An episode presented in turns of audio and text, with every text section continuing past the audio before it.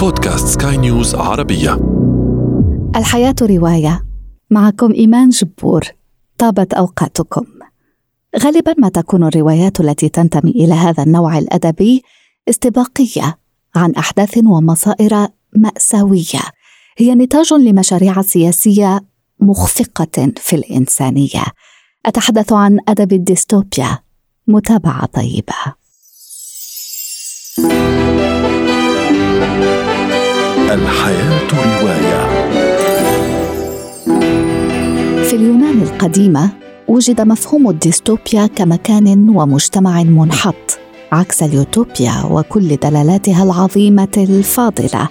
أما في الأدب تقوم مؤلفات الديستوبيا على مجتمع خيالي مبني على المخاوف الإنسانية.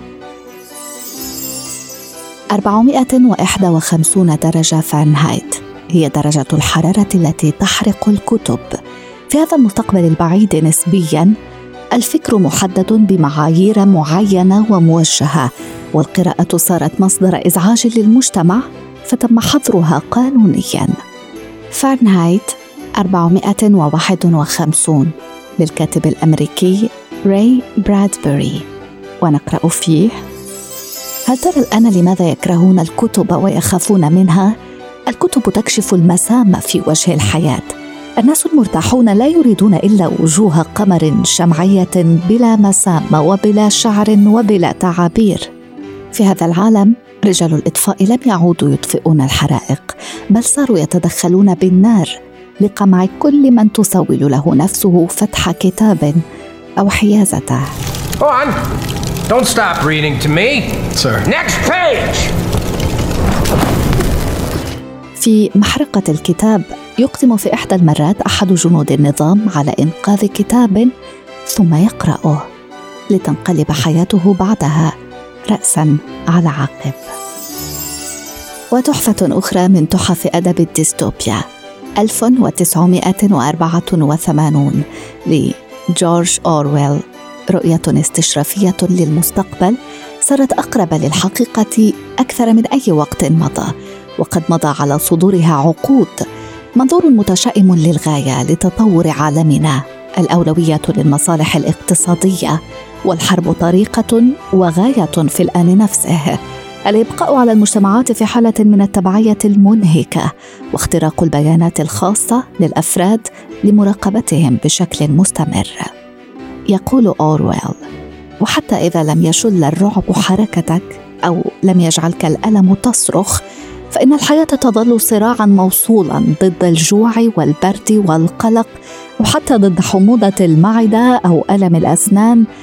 في قلب هذا الواقع وينستون يصارع ويتخيل أنه يهرب من هذا الواقع مع امرأة تشاركه قناعاته وأوهامه ويعيش معها مشاعر الحب. والمشاعر تصير في هذا العالم جرائم يعاقب عليها بشدة. It's not so much staying alive, staying human is important.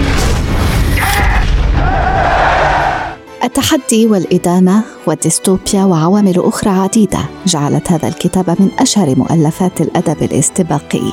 ومن مؤلفه ألدوس هاكسلي من عباقرة الشهود على عصرنا. Brave New World عالم جديد شجاع. هذا الكتاب شكل موضوع مقال مطول من قبل هاكسلي نفسه تحت عنوان العودة إلى العالم الجديد الشجاع ويعود فيه إلى أبرز الأفكار التي جاءت في عمله. نطالع في الرواية المرء يمكنه أن يظل مبتسما دائما بينما ينطوي قلبه على الشر. كيف يمكنني ذلك؟ لا ليس هذا هو السؤال. السؤال الحقيقي هو لماذا لا يمكنني ذلك؟ إن الكلمات يمكنها أن تكون كالأشعة السينية. إذا ما استخدمتها بطريقة صحيحة يمكنها أن تخترق أي حاجز وما عليك إلا أن تقرأ ليتم اختراقك. على غرار المؤلفات السالفة الذكر رواية هاكسلي تدفعنا للتأمل. تجعلنا نفكر في مستقبل مجتمعاتنا. وأشكركم على طيب إصغائكم. لقاؤنا يتجدد في عدد مقبل. دمتم بخير. الحياة رواية.